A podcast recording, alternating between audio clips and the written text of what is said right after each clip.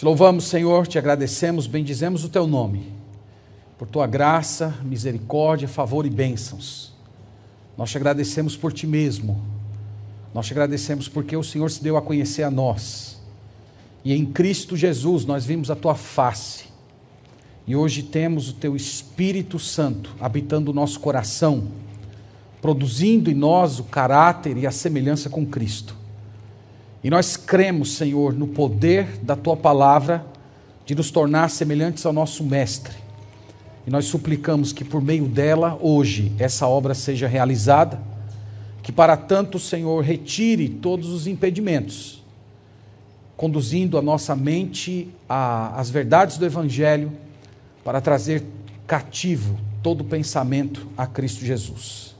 Nós suplicamos no nome do teu Filho, para a tua glória. Amém. Ontem tivemos a programação do departamento infantil, foi uma grande bênção. E eu quero agradecer a todos que trabalhavam, trabalharam bastante, contribuíram para que ocorresse esse momento de comunhão. Foi muito bom ver todas aquelas crianças se divertindo e ao mesmo tempo aprendendo da palavra do Senhor. Meus irmãos, vamos abrir a palavra de Deus em Tiago 3. Porção que nós vamos ler hoje começa no verso 13, até o final do capítulo. Tiago, capítulo 3, verso 13. Essa é a porção que nós vamos meditar hoje. Estava falando na escola dominical que hoje é dia 31 de outubro. No dia 31 de outubro, Martinho Lutero pregou as 95 teses na Catedral de Wittenberg, é, dando início à reforma protestante. Embora os reformadores não tenham sido pessoas perfeitas, até tenham cometido certos equívocos, nós poderemos dizer que uma das grandes bênçãos foi o resgate da pregação. Durante mais de mil anos, a, a parte do culto mais importante foi o altar, onde, teoricamente, Jesus Cristo era morto na hóstia todo domingo. E os reformadores, eles resgataram o papel fundamental da pregação. As igrejas deixaram de ter um altar e passaram a ter um púlpito. E o púlpito foi colocado numa posição mais alta para justamente expressar a centralidade da pregação. E o segundo benefício foi o resgate da pregação expositiva das Escrituras que é mais ou menos essa que nós fazemos aqui na igreja. Verso por verso, às vezes palavra por palavra, tentando compreender o pensamento do autor original e trazer lições a partir disso para pensar a vida cristã. Então, esses dois benefícios, irmãos, foi que resgatou a igreja cristã do, do, do cativeiro que foi colocado por Roma durante mais de mil anos, e nós louvamos a Deus por tudo isso. Então, Tiago capítulo 3, a nossa leitura hoje vai a partir do verso 13. Já disse para os irmãos que o Tiago era meio-irmão do nosso Senhor Jesus Cristo, pastor da igreja de Jerusalém, e ele escreveu essa carta para a sua igreja que fora dispersa pelo, pelo império. Tiago tinha uma igreja de 5 mil membros, e por causa da perseguição que veio em Jerusalém depois da morte de Estevão, ele simplesmente perdeu toda a sua comunidade. A sua igreja se espalhou ao redor do Império Romano e ele escreveu essa carta para esses irmãos que estavam dispersos, trazendo algumas orientações. Eu disse para os irmãos também que Tiago ele traz testes da verdadeira fé. Então ele vai apresentando para aqueles irmãos testes práticos para se avaliar se, a, se determinada fé é a fé salvadora ou é uma fé falsa. O teste hoje é o teste da sabedoria. Vocês vão ver que ele vai falar de uma sabedoria verdadeira, que ele chama sabedoria do alto, e ele também vai definir uma sabedoria falsa, que ele também vai caracterizar. Caracterizar. Caracterizar ela, tá bom? Fica melhor assim. Então nós vamos ver como ele faz isso. Eu intitulei essa mensagem de sabedoria demoníaca versus sabedoria divina. E vocês vão ver que basicamente ele fala dessas duas coisas. Vamos ler a passagem toda, depois a gente volta pedaço por pedaço. Então diz assim, verso 13: Quem entre vós é sábio e inteligente, mostre em mansidão de sabedoria, mediante condigno proceder, as suas obras. Se, pelo contrário, tendes em vosso coração inveja amargurada e sentimento faccioso, nem vos glorieis disso, nem mintais contra a verdade. Esta não é a sabedoria que desce lá do alto. Antes, é terrena, animal e demoníaca. Pois onde há inveja e sentimento faccioso, aí há confusão e toda espécie de coisas ruins. A sabedoria, porém, lá do alto é, primeiramente, pura, depois pacífica, indulgente, tratável, plena de misericórdia e de bons frutos, imparcial, sem fingimento. Ora, é em paz que se semeia o fruto da justiça para os que promovem a paz. Amém. Deus seja glorificado por Sua palavra. Então, meus irmãos, como eu disse para vocês, Tiago ele caracteriza a verdadeira sabedoria e a falsa sabedoria. A verdadeira sabedoria ele trata em duas partes. Então, nessa primeira parte, ele caracteriza, a partir do verso 13, o que ele chama de sabedoria do alto. Mas note que ele começa com uma pergunta carregada de ironia. Essa pergunta está na primeira frase do verso 13, quando ele diz assim: Quem entre vós é sábio e inteligente? Essa pergunta traz uma ironia embutida. Haviam pessoas que estavam se colocando no meio da comunidade, entre aqueles irmãos, como pessoas sábias e inteligentes. Lembre que essas duas palavrinhas, sábio e inteligente, são palavras sinônimas. Tiago está usando a, a, construção do Antigo Testamento. O Antigo Testamento usa sábio e inteligente como palavras sinônimas para definir a sabedoria segundo Deus. Vocês lembram que lá nos, nos Provérbios é dito que o temor do Senhor é o princípio da sabedoria. Então, de antemão, Tiago já, já, já coloca a coisa no seu devido lugar, mostrando que o tipo de sabedoria que ele vai falar aqui não é a sabedoria que você aprende na escola, não é a sabedoria que te chega por meio dos livros, por meio de professores e tutores. Deus é o professor dessa sabedoria. Aliás, Paulo, em 1 Coríntios capítulo 1, versículo 30, ele diz que Jesus Cristo se fez para nós sabedoria de Deus. E Tiago, aqui no capítulo 1, versículo 5, diz que se alguém precisa de sabedoria, faça o quê? Peça a Deus, porque Ele dá. Então nós temos uma, uma identificação da sabedoria que Tiago está falando aqui. Ele não está falando da sabedoria comum, ele não está falando daquela, daquele, daquela compreensão que você adquire com os anos e a experiência de vida mas é uma sabedoria que vem do alto, é uma sabedoria que vem do Pai, do Filho e do Espírito Santo, que concede a todo aquele que creu capacidade de pensar, de agir e de reagir como um autêntico filho de Deus. Portanto, quando Tiago faz a pergunta: quem dentre vós é sábio e inteligente? É como se ele estivesse perguntando ironicamente: onde é que estão aí os que são versados no conhecimento de Deus? Onde é que estão essas pessoas que estão se colocando entre vocês como aqueles que são versados na arte de viver segundo Deus? Essa é a pergunta. E ele dirige algumas palavras para esses supostos sábios. Veja comigo no verso 13, continuando. O que ele diz aos supostos sábios? Quem entre vós é sábio e inteligente? Ele diz: mostre em mansidão de sabedoria, mediante condigno proceder, as suas obras. Então, Tiago, de imediato, diz: sabedoria segundo Deus não é algo apenas que fica na sua mente. É uma sabedoria que é mostrada por meio de obras. É, é uma sabedoria de atitudes. Então não se trata apenas daquilo que você fala, mas se você possui ações que estão à altura da dignidade de um caráter regenerado. E Tiago, nesse mesmo verso 13, irmãos, ele mostra duas marcas, duas manifestações da verdadeira sabedoria, da sabedoria segundo Deus. Veja aí no versículo. ele diz primeiro: mostre em mansidão de sabedoria. O que é mansidão de sabedoria? Mansidão aqui tem a ver com bondade. Então ele, ele, ele está dizendo: uma pessoa sábia, segundo Deus, é uma pessoa que possui uma bondade mansa. Ela não é uma pessoa arrogante, ela não é uma pessoa que vive se promovendo. Em outras palavras, para usar um sinônimo do Novo Testamento, é uma pessoa humilde. E por que uma pessoa que, que, recebeu uma grande sabedoria, ela se comporta assim, de uma forma mansa, de uma forma humilde? Porque essa pessoa sabe que aquela sabedoria não veio dela, que não foi ela que obteve por meio do seu esforço.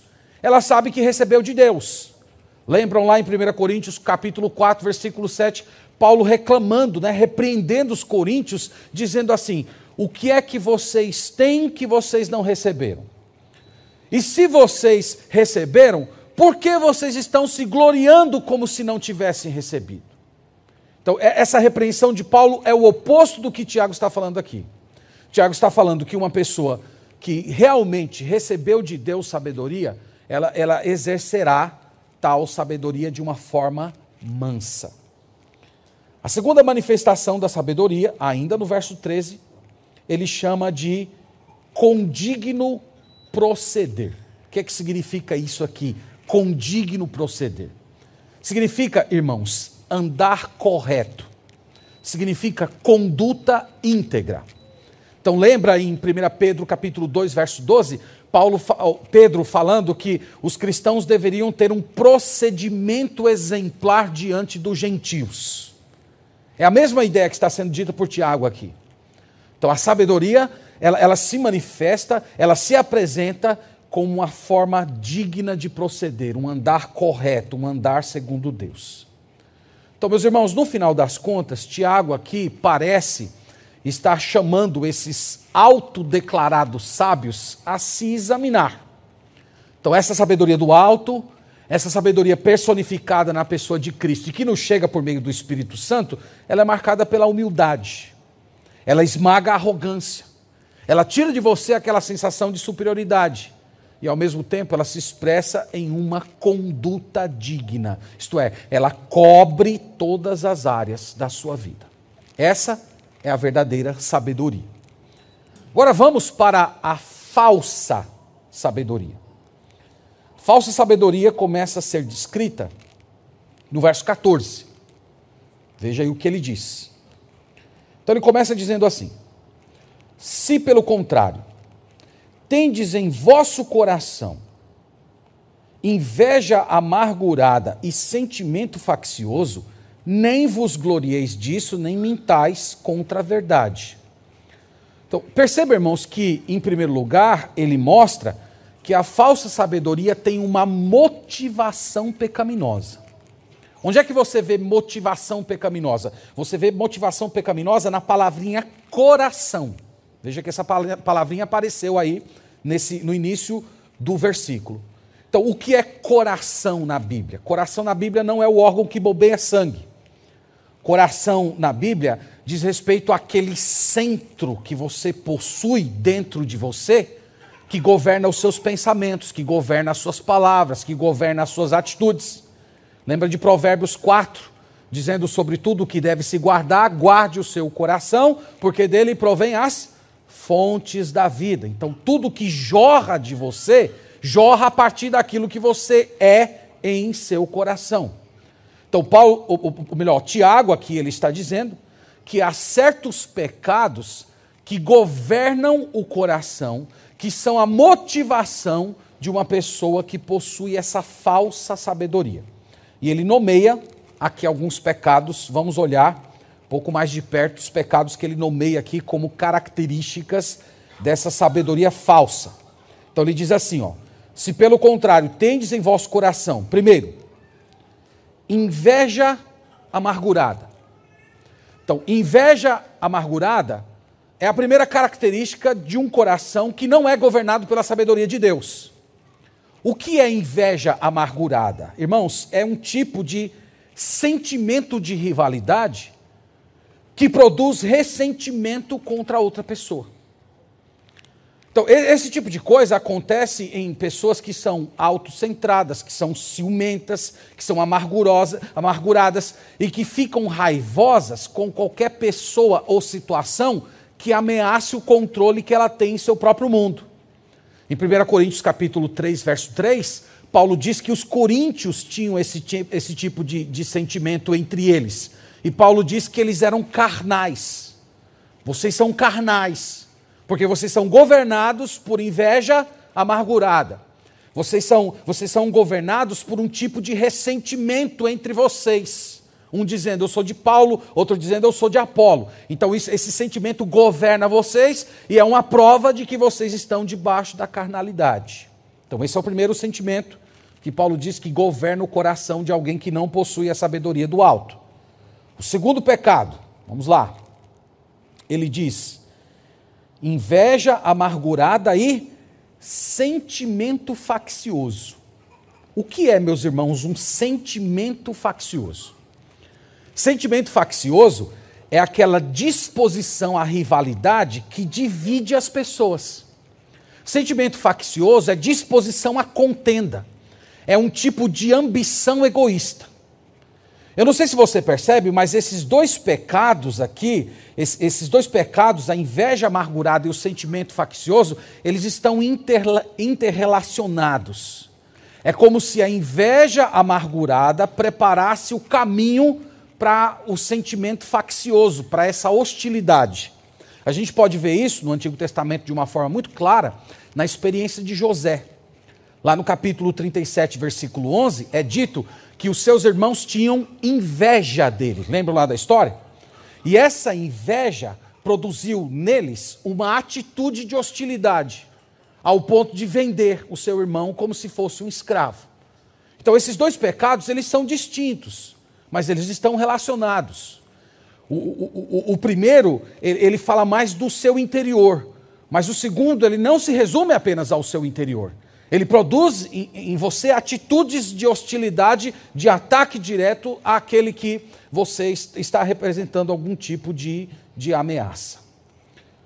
Então, o que Tiago diz, meus irmãos, para essas pessoas de inveja amargurada e sentimento faccioso? ele diz duas coisas. Veja aí comigo no restante do verso 14. Então, inveja amargurada e sentimento faccioso. Agora veja o restante do verso. Nem vos glorieis disso, primeiro, e nem mintais contra a verdade. Nem vos glorieis disso. Sabe o que ele está dizendo? Ele está dizendo: parem de se gabar é como se essas pessoas estivessem no meio do povo de Deus, tendo todo esse tipo de comportamento, e eles ainda se colocavam diante da, das, das, das, pessoas, é, é, é, se promovendo como se fossem pessoas sábias, pessoas dignas de serem ouvidas, pessoas que mereciam a atenção dos irmãos da igreja. Tiago está dizendo: parem com isso, parem de, de se gabar, como se dissesse, essa sabedoria que vocês estão exibindo não é a sabedoria segundo Deus. Então vocês não podem se promover. Na verdade, vocês deveriam se arrepender. E segundo, ele diz: nem mintais contra a verdade. Verdade aqui diz respeito à verdade do Evangelho. No capítulo 1, verso 18, ele diz que Deus nos gerou pela palavra da verdade. Verdade aqui tem a ver com o Evangelho. Então, para a gente amarrar aqui, é como se ele estivesse dizendo: se você vive se vangloriando de que possui a sabedoria de Deus, no entanto, o seu caráter, o motor da sua alma, é, é dirigido pela inveja, pelo egocentrismo, pela hostilidade, pare de se gabar. Você está mentindo para si e, consequentemente, você está mentindo para Deus. Então, esse, essa essa é a, é, é a, primeira denúncia que Tiago faz da falsa sabedoria. Mas vocês vão ver em seguida que ele não se dá por satisfeito e ele continua destrinchando a falsa sabedoria, definindo ela com quatro ideias. Vamos ver aqui quais são as quatro ideias que ele define a falsa sabedoria. Estou no verso 15 agora, que nós vamos parte por parte. Ele começa dizendo primeiro: Esta não é a sabedoria que desce lá do alto. Então, qual é a primeira característica da falsa sabedoria? é que ela não é do alto. Ela é diferente da sabedoria de Deus, aquela sabedoria que ele falou no capítulo 1, verso 5. Se alguém precisa de sabedoria, peça a Deus. Essa que você pede a Deus e que te chega por meio do Espírito Santo, ela vem do alto. Mas essa aqui não é do alto. Ela não é do alto, ela não tem nada a ver com Deus, porque ela é impulsionada por inveja, por egoísmo, por hostilidade, ela não é humilde, ela não tem amor, ela despreza as pessoas, ela não é do alto, ela não pertence a Deus. É um contraste entre a que vem de Deus e a que é daqui da terra. E veja que é o que ele diz em, segui em seguida. Esta não é a sabedoria que desce do alto, antes é terrena. O que, que ele quer dizer com terrena? Ele quer dizer que é desse mundo. Ele quer dizer, meus irmãos, que está debaixo da maldição da queda. Lembra Deus dizendo para Adão lá em Gênesis 3: Maldita é a terra por tua causa. Então, quando ele diz que é terrena, ele quer dizer que ela está debaixo da influência de um mundo marcado pelo pecado e a rebelião contra Deus. Então é terrena também porque ela é oposta à sabedoria que vem do alto. Essa sabedoria ela foi gerada, ela foi construída dentro de um mundo que está em rebelião contra o criador. Por isso ela é terrena. O que mais que ele diz a respeito dessa sabedoria? Ela é animal. Está vendo aí? Animal. Essa palavra animal, irmãos, ela é usada para falar de tudo aquilo que é típico do humano sem Deus, de uma pessoa que não tem o Senhor no coração. Essa palavra aqui é para designar impulsos, apetites, sentimentos que não são mediados pelo Espírito Santo, mas que são gerados e, e, e, e vividos dentro daquilo que é carnal. Nós poderíamos dizer que as ciências, como a, a, psicologia, a filosofia, a educação, todas essas áreas que estão na, na universidade hoje, elas são contaminadas por esse sistema animal. Ou seja, elas são pensadas pelo homem e feitas para o homem sem levar em conta as dimensões celestiais. Por isso é animal. Ela é desprovida daquilo que é espiritual. Então, Tiago está dizendo que essa sabedoria é, é a sabedoria da mente humana sem Deus, gerada na consciência de alguém que não quer se submeter ao Criador. O que mais que ele diz? Última palavra do verso 15. Ela é demoníaca. Veja que Tiago, não dando-se por satisfeito em dizer que ela é mundana, que ela é gerada na mente humana, ele também diz que ela é demoníaca. Isso significa que ela segue o modo de pensar dos demônios. Os demônios têm uma sabedoria. Os demônios possuem um, um, meio que eles tomam as suas decisões, que eles organizam seus pensamentos. Eles possuem uma, uma certa uma sabedoria nesse sentido. É como se Tiago estivesse dizendo assim: que Satanás acaba convencendo certas pessoas de que viver em rivalidade, viver em ressentimento, viver em hostilidade fosse o correto. Então ele convence você disso. Lembra que ele fez isso com Eva, no jardim do Éden, dizendo: Olha, você não vai morrer. Deus não está querendo que você coma do fruto, porque se você comer do fruto, você vai ficar, você vai ser igual a Deus, conhecedora do bem e do mal. Então nós poderíamos dizer que aquilo ali em Gênesis 3 é a ilustração da sabedoria demoníaca. Então essa, essa mesma voz, essa sabedoria demoníaca milenar, ela continua ecoando nas cabeças das pessoas ainda hoje. Faz do seu jeito que vai dar certo. Siga os seus impulsos que você vai ser feliz. Siga a sua sensualidade, siga o seu ressentimento, siga o seu egoísmo, siga a sua autossuficiência, que no final vai dar tudo certo. Então, meus irmãos, veja que Tiago ele caracteriza essa sabedoria falsa com palavras muito duras. Ele diz que ela é gerada em um mundo que está em oposição a Deus, ela é refletida dentro de uma mente que não quer se curvar diante do Criador, e ela faz parte do modo de pensar dos demônios. Quando eu estava considerando esse texto essa semana, eu me lembrei de um personagem do, do Antigo Testamento que eu acredito que sintetiza, que exemplifica essa sabedoria mundana, carnal e demoníaca. Um sujeito chamado Jonadab. Quem é que lembra aí de Jonadab? Levanta a mão aí para eu ver como é que vocês estão com a leitura bíblica em dia. Olha aí, hein? Tem que ler mais o Antigo Testamento. Jonadab era da família de Davi, talvez depois que eu falar vocês se lembrem. Ele era da família de Davi e ele é chamado de homem muito sagaz. E foi ele quem aconselhou Amnon, filho de Davi, a manipular o rei manipular sua própria irmã se fingindo de doente, para que ele se pegasse com ela dentro do quarto sozinhos e então ele estuprasse a própria irmã dele. Lembra da história agora, não lembram? Então, isso aqui, irmãos, é a ilustração dessa sabedoria que nós estamos falando aqui. É uma, é uma sabedoria, uma sagacidade dada para a maldade que tem a ver com aquilo que é carnal, tem a ver com aquilo que é de uma mente pervertida e de um sistema demoníaco completamente anti-Deus. Essa sabedoria, ela possui seus frutos, ela tem os seus próprios resultados. Então vamos ver no verso 16 quais são os resultados dessa sabedoria que Tiago descreve aqui. Ele diz assim: Pois onde há inveja e sentimento faccioso, veja que inveja e sentimento faccioso, ele já disse no verso 14, ele está se mantendo dentro do mesmo tema. Pois onde há inveja e sentimento faccioso, aí há confusão e toda espécie de coisas ruins. Então ele fala de dois resultados dessa sabedoria carnal, mundana e demoníaca. O primeiro é confusão. A palavra confusão aqui, irmão, significa instabilidade, significa caos, significa desordem. Essa, essa, sabedoria terrena, essa sabedoria que funciona com motivações pervertidas, ela nunca vai produzir aquela harmonia que deve ser marcada pelo amor.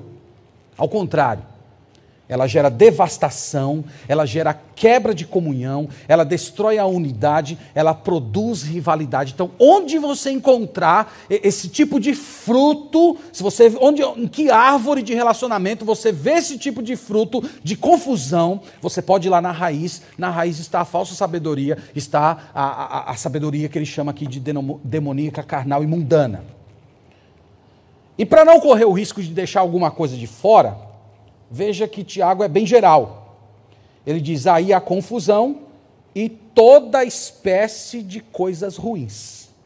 Então é quase que para não correr o risco de deixar alguma coisa de fora, ele fala: tudo, tudo aquilo que é ruim, tudo aquilo que é inútil, esse é o significado da palavra ruim aqui.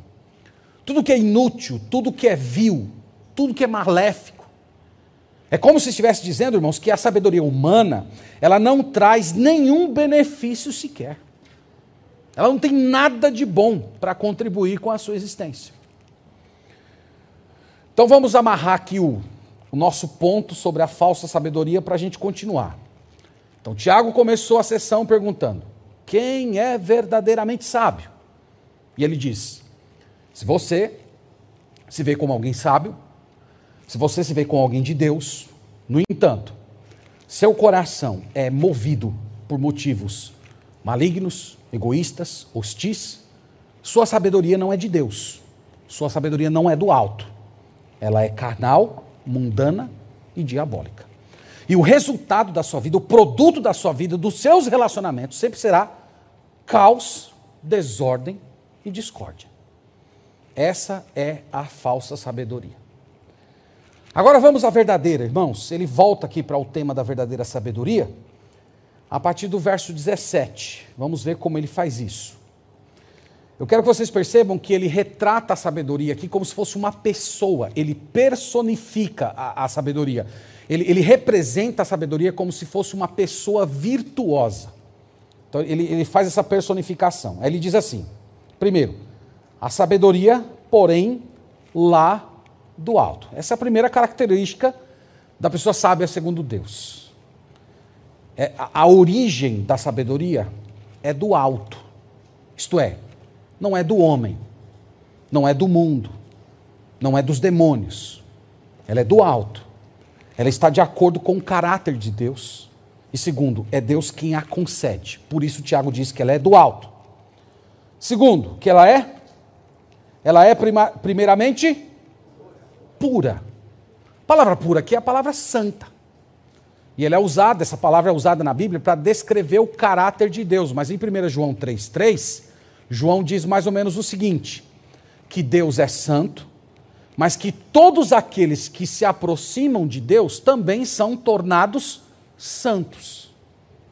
Então, essa sabedoria, segundo Deus, ela é santa. Isso significa que ela é completamente íntegra, que ela é movida por, por sentimentos corretos, sinceros e, e, e que glorificam ao Senhor. Negativamente falando, poderíamos dizer que ela é santa porque ela foi purificada do ciúme, da inveja, do rancor. Ela foi purificada de todos os pecados que nós acabamos de ver na descrição aqui de Tiago. Então, uma pessoa, meus irmãos, de Deus, tem coração puro, tem desejos puros. Aqui, Tiago, vocês vão ver que nessa sessão ele, ele, ele toca muito no Sermão do Monte. Bem-aventurados os puros de coração, porque eles verão a Deus. Então essa sabedoria gera pureza. Lá em Daniel capítulo 1, no verso 17, é dito que Deus deu sabedoria a Daniel. E ele, de posse dessa sabedoria de Deus, ele tomou uma decisão. Eu não vou me contaminar com as iguarias do rei Nabucodonosor. Lembram disso? Então a sabedoria dele produzindo pureza. Vocês podem ver essa mesma sabedoria na vida de José. José sendo abençoado por Deus, o refrão da história de José é: e o Senhor era com José, o Senhor era com José, e a sabedoria é, de Deus na vida dele é, é, visto no modo como ele rejeitou a, a mulher de Potifar para se deitar com ele, a, apesar de, de parar na prisão por causa disso. Então, essa sabedoria, irmão, segundo Deus, ela produz pureza. Terceiro lugar, o que mais que ele diz sobre essa sabedoria? Ela é pacífica. Nós vimos que a sabedoria terrena produz confusão e caos. Do outro lado, ele diz que essa sabedoria, segundo Deus, ela é pacífica, isto é, ela promove a paz. Bem-aventurados os pacificadores, porque eles serão chamados filhos de Deus. Veja que novamente Tiago está fazendo alusões ao Sermão do Monte. É evidente que essa paz não é aquela trégua profana, mas ela sempre fará as pazes. Então, essa é a sabedoria segundo Deus. O que mais que ele diz sobre ela? Ela é indulgente. O que é que significa indulgente?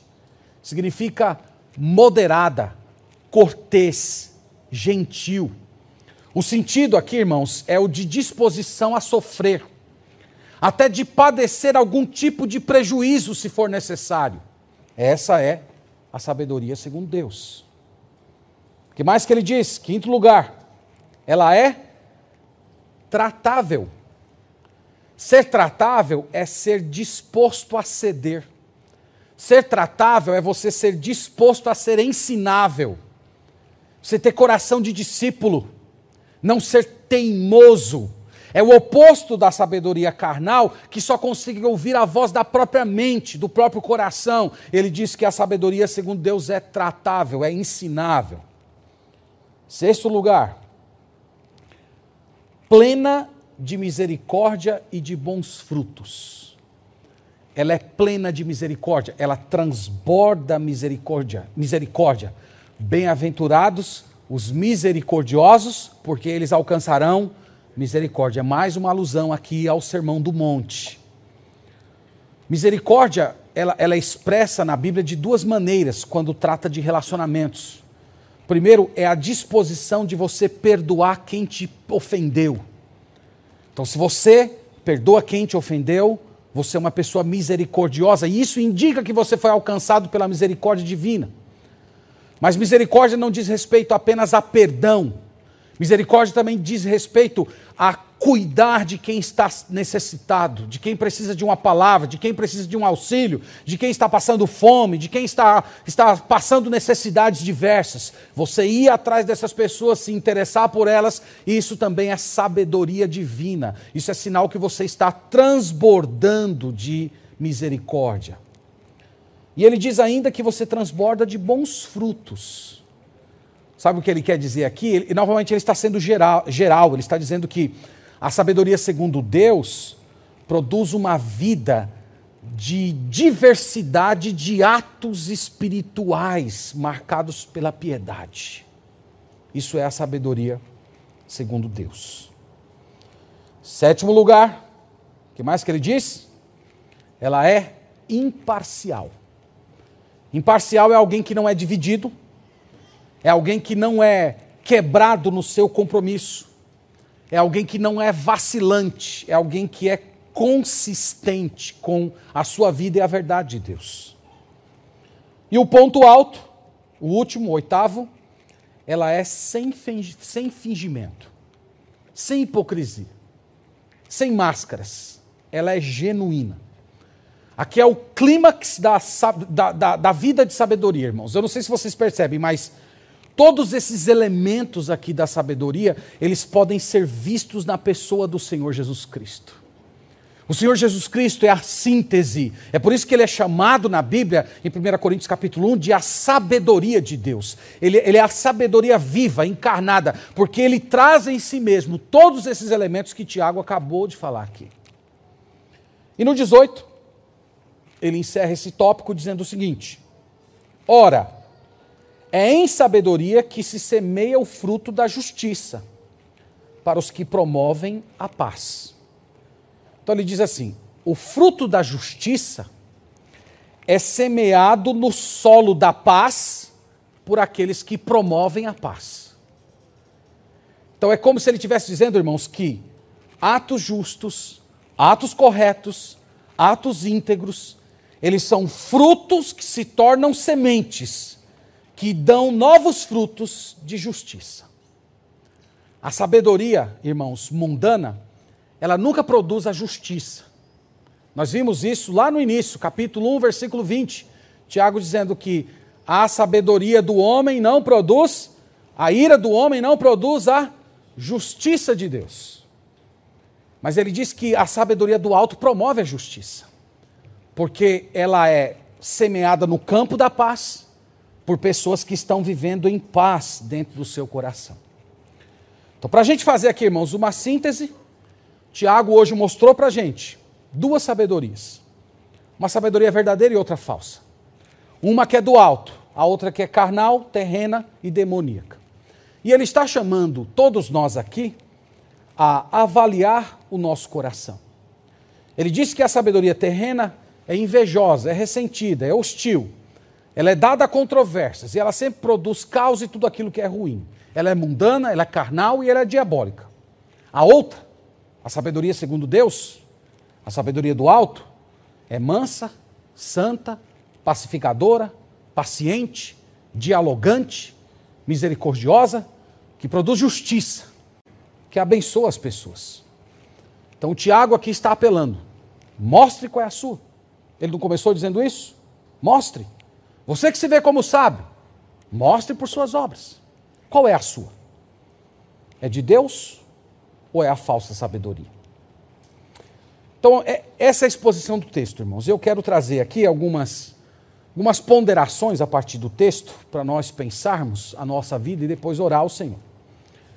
Então, ficou muito claro aqui que Deus está chamando todos nós, por meio desse texto, a permitir que o Espírito Santo de Deus dê um diagnóstico da nossa alma.